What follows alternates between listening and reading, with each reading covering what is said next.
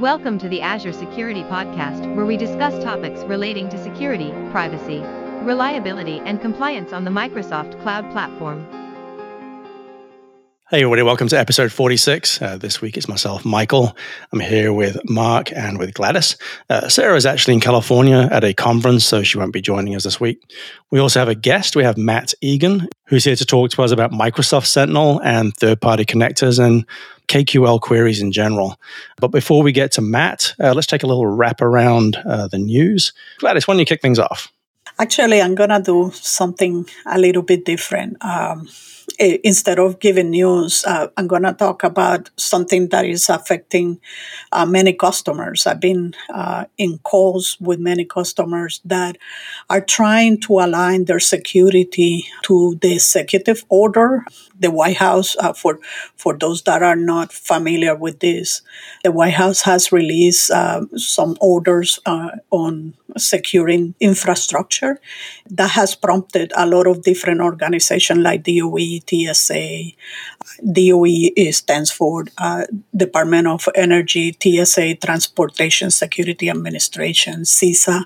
Um, the Cybersecurity Infrastructure Security Agency, NIST, National Institute of Standard and Technology, and others have given a lot of different guidance. And while the customers have been trying to align this security, they often call us and they're asking us, okay, we need guidance on zero trust and SASE and what is the difference on, on this? And and frankly i often found it really hard to explain it uh, to customer what it, uh, what is the difference. Uh, so i've been reading a lot of documentation even from Gartner, um, in order to come up uh, with definitions. So hopefully um, this is uh, going to help uh, some customers. And Mark and Michael, feel free to chime in with additional information because it just we are receiving so many calls. It, it's just unbelievable.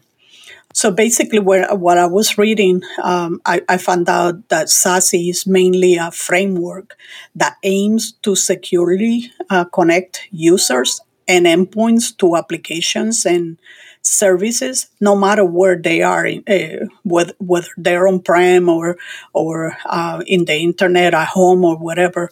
The framework is supposed to secure that communication because they are looking to consolidate all the information they are focused heavily on network capabilities so you will see a lot of routing, SaaS acceleration, content delivery, caching, and other uh, services uh, being interconnected.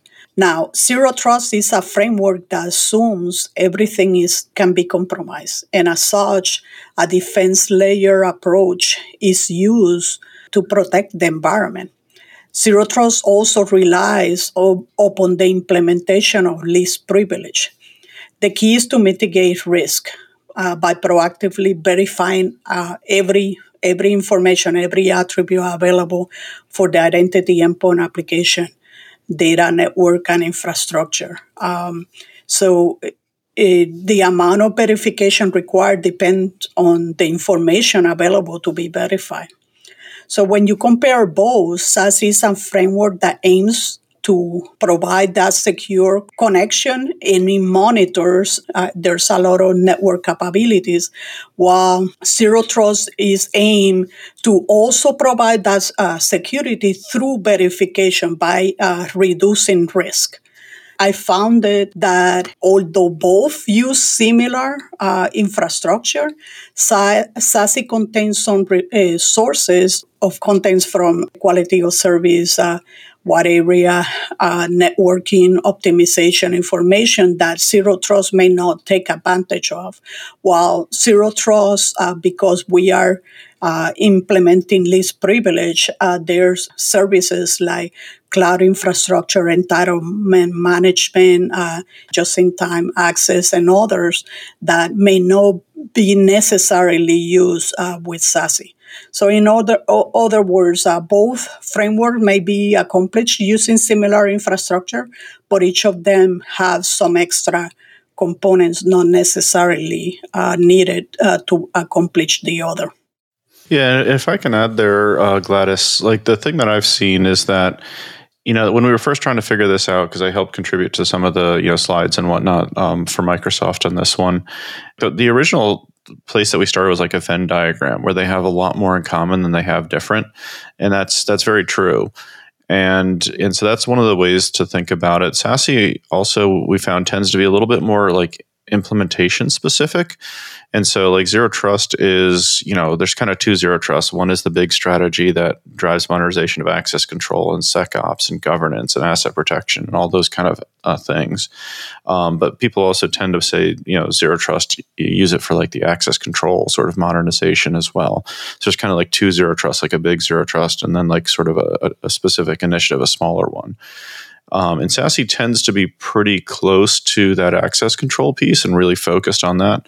You know, the what is it, secure access service edge and so that's that's one of the ways that they sort of overlap. And and SASE does tend to bring in a little bit more of a network bias. We've seen um, it's definitely embracing identity and sort of it requires really identity as a service. It's not always explicitly stated, but you know all these different CASB secure web gateway things really kind of require an identity as a service in the middle to kind of bind it together and pull it together. So it, it, and it, has a little bit more of a, an availability uh, piece because it's talking about the service edge, not just in secure terms, but also in you know performance terms. And so Microsoft is you know kind of a fan of both frameworks because they bring two different you know shine the light in two different directions on different problems. Ultimately, the the thing that we found that's kind of cool is you know say you go down a SASE road, but you're still moving towards you know zero trust, you know as a big picture kind of initiative too. So those are you know some of the things that that I've seen in that in that space. So, so be in the lookout uh, for our links that we're posting in the um, Azure Security Podcast because uh, Microsoft uh, Marks uh, has uh, developed most of it. Uh, it has a lot of documentation that can help not only um, align the security requirements to all these guidance, but also help you understand the differences. Uh, actually, I don't really have a, a, news link this week either. you can chalk it up to laziness, or but the, like one of the things that's come up, um, you know, just is, is the cyber reference architecture is uh, gone around a few times on uh, on LinkedIn and whatnot.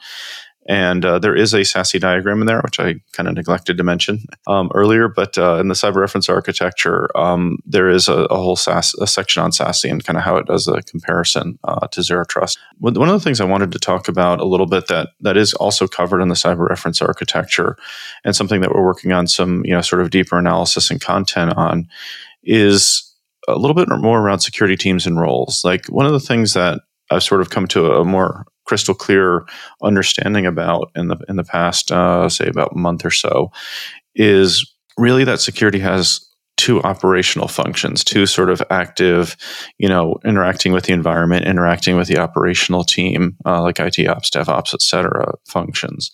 One is what, you know, most people are familiar with kind of on the reactive side, SecOps or SOC, Security Operations Center um, or security operations, and that's that tends to be all about the live fire incidents, the actual attackers in the environment, and you definitely need a dedicated operational team, work with IT ops teams, DevOps teams, investigate, respond, and you know get that uh, addressed. Um, but there's also this sort of um, preventive operations, um, which you know I mean, most of the time it usually shows up as just a vulnerability scanning team that asks the various different IT ops teams to go apply patches. And and, and it's and the thing that's been interesting is watching that plus sort of all these cloud security posture management and secure score and all these kind of new cloud capabilities come in that allow you to have sort of real-time on-demand operational view into not just your software vulnerabilities but configuration vulnerabilities and sometimes some operational practices and, and identifying some of those kind of things that could cause risk and so it's been sort of an interesting realization that we really need two different operational teams in security. One focusing on that, you know, you know, hot live fire incident, but also, you know, focusing on that security posture. We're calling this posture management uh, at Microsoft. That's really focused on the preventive side um, just like the SOC, you know, doesn't actually change the environment, right? It works with the IT operations team to do it, but is kind of there, you know, and the different parts of the teams are doing, you know, glass watching and then working with the teams, you know, enablement of the teams as well. We've seen some organizations that apply this really well to application security. Um, so instead of just having a, you know, here's a scan and a, and a 50 page file to, to go into your app development, much more engaged in the DevOps processes and, and building experts within the DevOps teams. And then, you know, actively working um, with the IT operations teams as well. But ultimately, they found that the, the number of incidents that happen on one of these teams that has worked with this sort of application security help desk or enablement or evangelism team um, is much lower than the app teams and the DevOps teams that don't. And so we're, we're really seeing like from a bunch of different directions that need for, you know, a formal focus and structure around that sort of preventive operations. And so we're pulling together as many learnings and best practices around that as we can lately. Um, and we've sort of hinted at this uh, in the MCRA stuff with the plan, build, run type of uh, things there, and we're looking to, to do even more. So I have a few items that sort of took my uh, took my interest over the last few weeks. The first one is so Azure DevOps was supposed to deprecate TLS 1.0 and 1.1 um, like three days ago, but they actually rolled back the change because there were some compatibility problems with some big clients. Apparently, that's the extent of what I know. But yeah, so at some point in the future there will be a rollout of deprecation of TLS 1.0 and 1.1. So only TLS 1.2 um, and eventually TLS 1.3 will be supported. The next one is uh, with a product that's near and dear to my heart in Azure Key Vault. We've now increased the service limits for all customers. Um, historically, Key Vault could only do, for example, a get um, against uh, RSA, say, software keys of around 2,000 every 10 seconds. Uh, this has now been doubled um, to 4,000 get transactions per 10 seconds. Now, before you start thinking, oh, that's fantastic, let's, you know, let's double our uh, number of hits that we're going to make against Key Vault um, I would sort of urge against that, and there's a few reasons for it. The first one is, you know, Key Vault is not really designed as a massively transactional um, product. It's not like a database that's designed to have like massive amounts of throughput. And to be honest, you're not really going to be rolling keys and secrets and certificates that often anyway. Uh, so the general rule of thumb there is to actually make a, a cached connection instead, and actually say have you know, only say hit key vault every five minutes or every 10 minutes, uh, but certainly not 2000 a second or 2000 every 10 seconds. And the reason for that is also is if, if you do start hitting those limits, um, Key Vault will throttle your connection. So, you know, even though we have increased the connections and that's fantastic, uh, I would still caution against just, uh, you know, opening the floodgates. That's, uh, that's not a good thing. Uh, the next thing is in Azure Database for PostgreSQL um, in the hyperscale version. We now have private endpoint support, private link and private endpoint support. Uh, as I mentioned on multiple podcasts, uh, we see you know this happening across more and more PaaS services, uh, and so this is another thing that's great to see. Uh, so that's PostgreSQL for hyperscale, and that is general availability. The other one under general availability, also for PostgreSQL, is we now have a whole bunch uh, more certifications. Um, I'm not going to go through all of these things. Uh, most of them seem to affect European countries, so um, AFM and DNB in the Netherlands. I do not pretend to be familiar with those. In Switzerland, there's the Financial Market Supervisory Authority. So these are applied to Netherlands, France, Switzerland, Denmark, Belgium, and Poland. So if you're in those countries or have uh, customers in those countries that require these kinds of certifications and you're using PostgreSQL, then we have some good news for you. So uh, that's basically all the news that I have this week. So let's turn our attention to our guest. This week we have Matt Egen, who's here to talk to us about uh, interconnect- interconnecting Sentinel with third party connectors. Uh, Matt, hey, welcome to the podcast. Uh, would you like to spend just a moment explain kind of who you are and what you do? Sure. Uh, thank you so much for having me. Uh, really appreciate it. Uh, as you mentioned, my name is Matt Egen. I am what we call a global black belt here at Microsoft, which is a very fancy title for uh, really just an SME uh, on our security tools. So I specialize in the Microsoft threat protection tools, so Defender for Endpoints, Defender for Office, as well as Microsoft Sentinel, uh, wherein I have a lot of experience in building out connectors for the systems uh, as well as uh, integrating with other uh, third party tools. So, really pleased to be here. So, yeah, just for everyone out there, we may end up accidentally calling it Azure Sentinel. And if you hear that, we mean Microsoft Sentinel, just so you know. So, obviously, a big part of Sentinel is ingestion. And here we, are to talk about data connectors and so on. So do you want to give an overview of, you know, what it means to ingest this data? You know, what does that take? And, you know, what are these sort of pre-built data connectors that we have and why would people use them? Sentinel has 120 plus uh, pre-built connectors.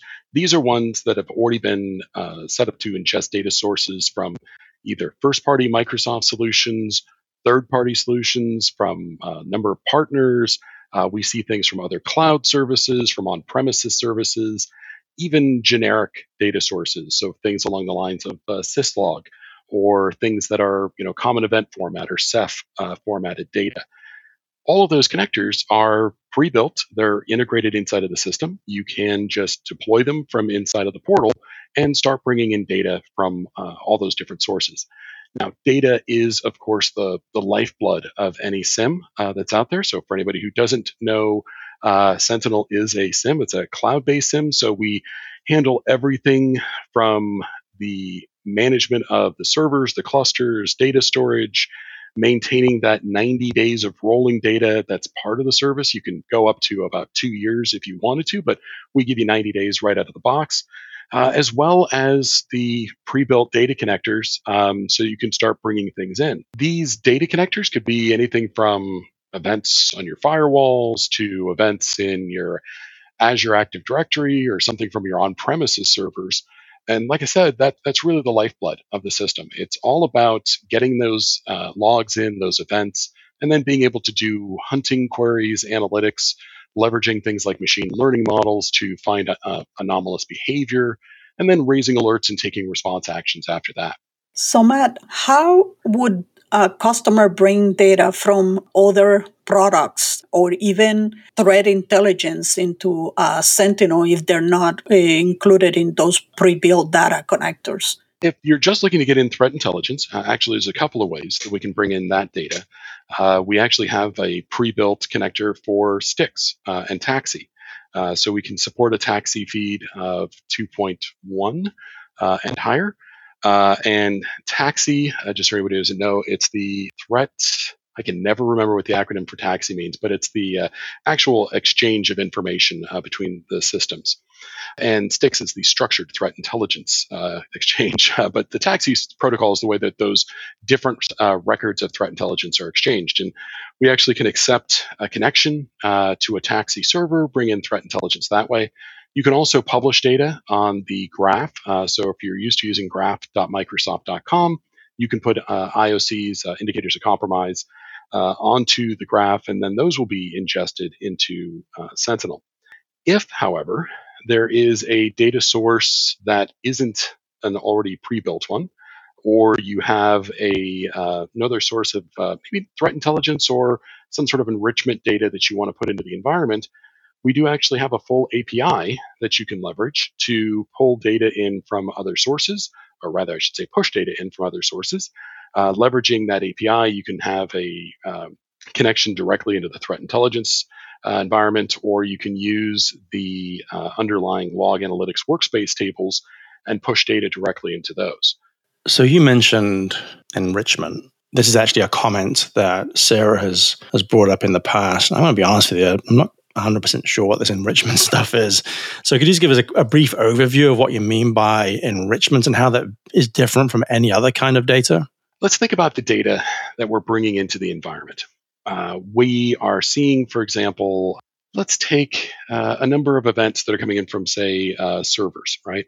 And we see data about all these different servers. That record may contain something along the lines of the server name, uh, an IP address, maybe an event ID if it's a Windows box, or if it's something coming in from, say, syslog, it could be a facility code. Uh, and a, a, maybe a severity that goes along with it, and then some additional data that's uh, traveling along with it. Well, for somebody who doesn't know what those particular machines are, if I just hand you a machine that is called server 01, that's not very helpful. Uh, it's a little ambiguous as to what that box could be. So what I might want to do is I might want to enrich some of the data that I have in the environment. Maybe I have a reference to what all those servers are. Uh, that might be a CMDB, um, you know, uh, that I have somewhere out inside of my environment that I'm going to use to pull in um, maybe who owns the server, what is it doing, where is it uh, normally talking to. Uh, that could be one type of enrichment. Another type of enrichment data could be something about a user inside of the environment. Maybe it's uh, additional data about that user's role or maybe where they work or something along those lines. Or it could be data about really anything. Uh, as long as it's enriching my investigation, it's giving me a deeper insight, better views into the network at large, the environment at large, uh, or maybe even just the threats uh, that I'm seeing inside of my environment. It could come down all the way to adding in, you know, geographical information uh, associated with IP addresses, which don't get me started on that one. We'll, I could talk about that for hours. Uh, but you might want to pull that sort of information in to say that, hey, this particular IP address is coming to me from a particular country, and um, you know, I want to know that sort of information without my users having to go look it up. So I've actually been doing a little bit of work in that area just recently. I was um, trying to trigger Azure Key Vault, or more accurately, Microsoft Defender for Key Vault, into sort of making sure that everything worked by using a Tor endpoint um, to access uh, Key Vault, or at least attempt to access Key Vault, I should say. Would that be an example of enrichment? Like, so for example, if I had some database or some lookup or some API or something that had a list of ongoing um, sort of Tor exit points, would that be an example of enrichment? Certainly could be. Yeah, it would be something where uh, maybe you have uh, getting back to like what Gladys is saying about threat intelligence. You know, it's really any data. It could be threat intel. I mean, generally, threat intelligence is kind of limited towards people normally limit it towards things like you know indicators of compromise. In other words, something that is definitely bad. Um, meaning that this IP address uh, is related to you know the bad actor that's out there, or this file hash is related to the malware that somebody may have seen somewhere. Um, other types of enrichment data could be exactly that. It could be those Tor endpoints that you know, uh, and you might be saying because they, they, may not be bad in uh, sort of the, the general parlance, but they're mostly of interest to you. You want to know where those particular uh, IP endpoints might be, or what service they may be related to, uh, and that's very similar. I mean, any sort of thing that you could bring into uh, your environment that is of use to you, um, I would consider that to be an enrichment feed, uh, feed of data that's inside of there. I'm curious uh, for the enrichment data to work. Does you have to actually m- copy or move the data into Sentinel, or can it sort of do lookups in in other databases? It depends. Uh, I always love giving that answer because it depends on what you want to really do. You can, of course, copy the data in. Um, I personally think that that's one of the most efficient ways to do it, uh, just because you can then take advantage of the scale that is behind Sentinel itself in terms of speed, reliability, etc. You can, however, refer to data outside of Sentinel. Uh, it's actually a feature of the Kusto query language, or KQL. You have the ability to refer to data using a feature called external data external data will allow you to refer to, say, you know, a CSV file that you have inside of Azure Storage Blobs, or maybe you have a, a JSON file that's somewhere else in another service, or maybe it's even an API that can respond back with the information in a data type format. You can use that external data function to refer to that data in place. Now, the nice thing about that is if it's something that's being maintained externally, uh, for example, we actually have some threat feed data um, that we actually have published inside of our GitHub repository, and we use the external data query to refer to it. That way, if it's being maintained outside of your environment, you can just go ahead and refer to it, get that information, utilize it at the time, and not ingest it into uh, Sentinel itself. On the other hand, if you have data that you're maintaining and you have the ability to pull it into Sentinel, I would say go ahead and do that. Uh, one example is I put together a uh, an Azure function actually, and this is a great example of even how you can extend things out beyond the pre-built connectors. I put together an Azure function that does a registration data access protocol query or an RDAP query. RDAP, if you're not familiar with it, is the new version of Whois. Um, Whois itself, venerable service inside of the internet, uh, has been around forever but was originally designed to be read by humans. So if you do a Whois lookup on a domain or you look up an IP address, you get back information that's really, really easy for a human being to read, but not so easy for a machine to read. The RDAP query, uh, actually, this new protocol that they have, replaces that, and it makes it so that you get a JSON notation, uh, you know, JavaScript object notation or JSON file as a response back for a domain that you're querying on. So if I go and do a lookup on Microsoft.com, I can find out all the registration information about that domain. Where was it registered? Who owns it? When was it created? Uh, Etc. And all that information is returned back to me as a JSON file that I can either use uh, inside of my you know query, or the way that I've done it is I have it so that the system goes out and queries for every domain that I see in the environment. And then I have another analytical rule that's running in Sentinel because the RDAP query is taking it and pushing it back into Sentinel. I then run a regular analytics over it that says, hey, if I see a user has gone out to a domain that has been registered within the last 30 days, I want you to raise an alert for me. That's a newly registered domain. It's a little odd that somebody would be going to it that quickly. So I want you to actually just let me know that somebody's had that happen. There's nothing wrong maybe with the domain. It's not necessarily bad, so it doesn't actually qualify as an IOC, um, but it is something I'd want to look into. You mentioned something really interesting I didn't know existed. You said that you could call basically some code from KQL. Mm-hmm. Now, is that KQL that can do that, or is that a something that's in Sentinel? And, and to what degree can you call something from KQL? So it's in KQL itself. Uh, it's not necessarily limited to just Sentinel. Uh, so you can actually use it from any log analytics workspace. It's part of the language. It's designed to refer to data storage, right? So um, you can use it to call out to an Azure blob. Uh, you could use an AWS blob. It could be Google. It doesn't really matter. If your API that you're calling um, is able to return the value um, in something that it can utilize, uh, then you can you can call that. So there's a, a, a IP lookup actually that uh, I use all the time, and it returns the values back as JSON notation. So what I can do is actually just call external data using the what's called the let keyword. Uh, so I could say, you know, let this value e- be equal to the return from this call out to this uh, external source. Now I do have to define what the data looks like. Um, I can't just uh, let it, it, it, won't understand the data on the other side. So I do have to know something about the data. So if it's returning IP info, maybe I have a city, a country, uh, an ASN, or something like that that's assigned to it. I have to predefine that as part of the results. But as long as I can map those results back, it can then come into a data table that can then be used in line with my query. Uh, and that way I don't have to you know, store that information myself. Now, there is a drawback to it. That one drawback is you don't ex- it doesn't accept pipelines communications. Uh, so in other words, I have to basically be calling a static uh, IP address. It can't be something that I can put together, concatenate a string uh, inline inside of Kusto. Uh, I'd actually have to go ahead and, and, have that as a predefined string. That's not totally insurmountable. It's really great again if I'm calling out to like a uh, like a fixed storage file or something like that, because that's what it was originally designed for. On the other hand, if it's something that I'm calling out to some sort of a dynamic uh, API, then it's really not the best case for it. It's really not the best case from just a, you know, best practices anyway. You want to try and reduce those calls uh, as much as possible, and that's another reason why bringing that data into Sentinel can make sense because we're actually keeping in line with those best practice recommendations.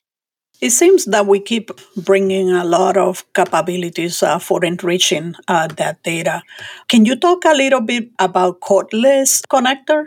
Codeless connector is great. That's the new functionality. It's in preview now.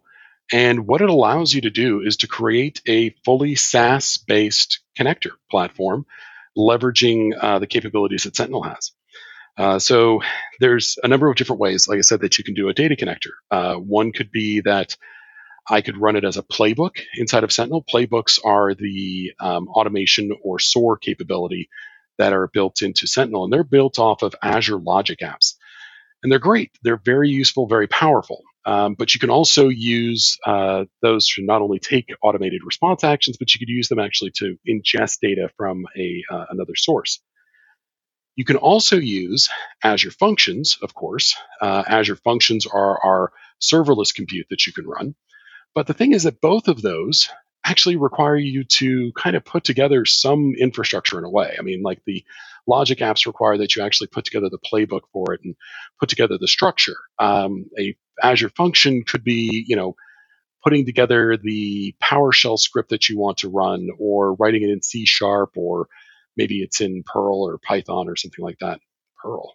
That was weird. I don't know why I said Perl, but anyway, it's in Python.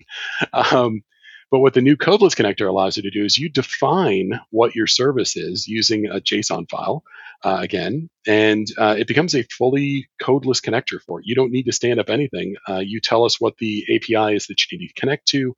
You give us the information about how you want to connect to it, uh, meaning, you know, authentication tokens, uh, secret keys, etc. And the system can then go out, make that connection, and start bringing that data into Sentinel. What's really cool about it too is it doesn't only support bringing in the data; uh, it actually supports the new health uh, monitoring as well. So we can monitor the health of that connection to tell you if it's good, uh, bad, if it's up or down. Really, uh, really, really nice system. It's funny you should bring up Perl. I used to do a lot of Perl development back in the day before the days of PowerShell. I always used to joke that um, Perl is a write-only language. Once you've written it, you can never understand. You can never understand what you actually wrote. I still got a bit of a soft spot for Perl, but yeah, I think PowerShell's taken uh, taken that position in my life. I'd love to get your opinion on geography based or geo based IP filtering because I've got some opinions here, but I want to I want to hear your take on that one. Yeah. So um, basically, talking about uh, you know geo IP, it, it is sort of my personal um, you know issue. Uh, and it's not really that I have anything wrong with it. Um, I think that it is a fine capability as long as people understand some of the potential limitations of it.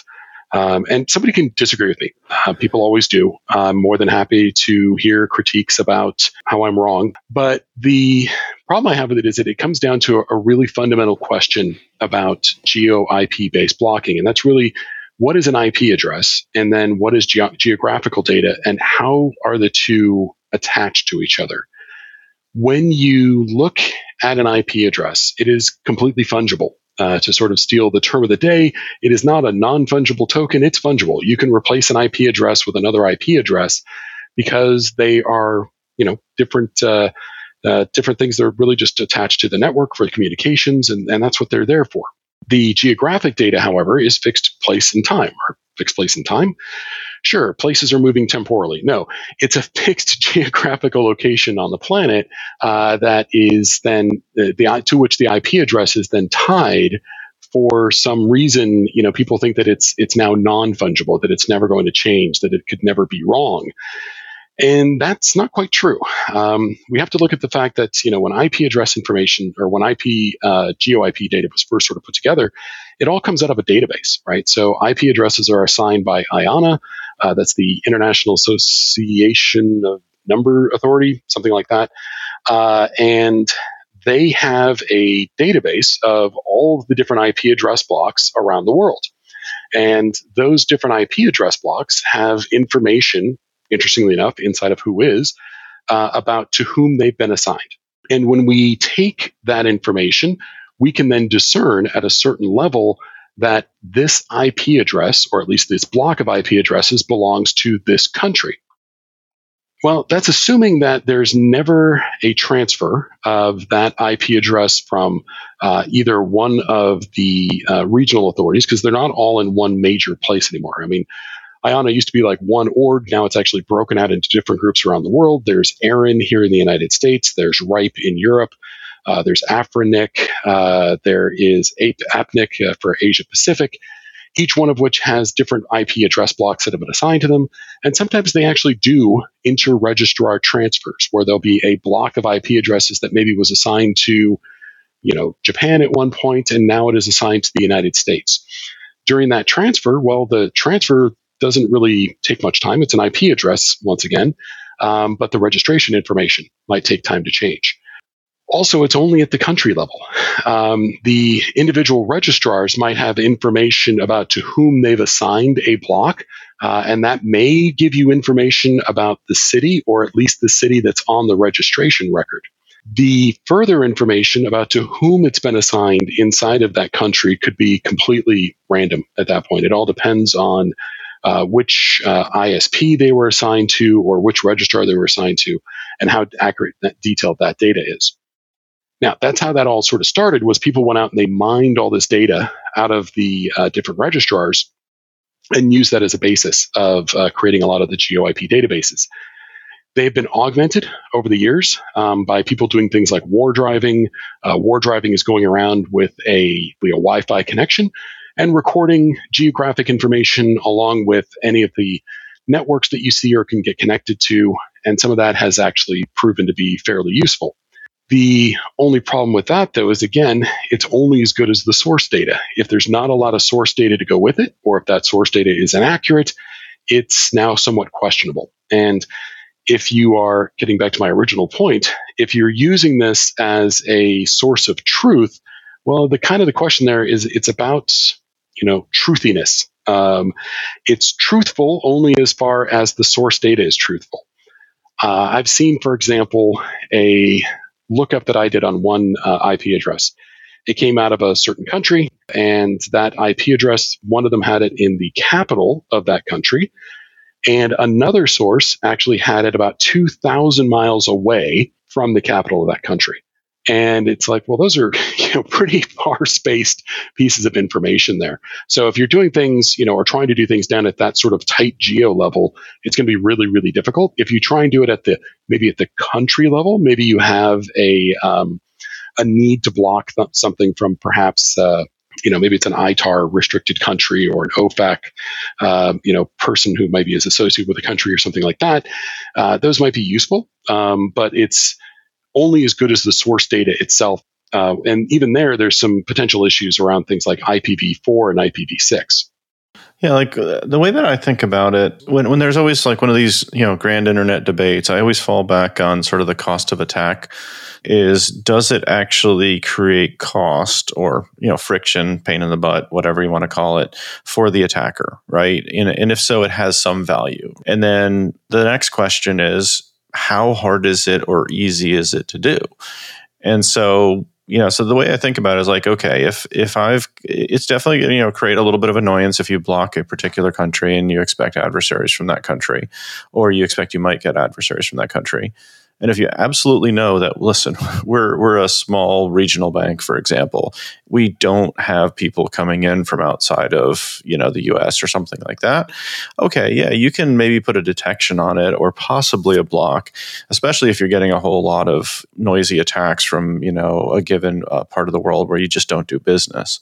So like I'm okay with like if it's easy and it's not going to break stuff yeah, you're going to add some some some friction but like would i bet my security posture and you know my critical crown jewels on it? Oh no.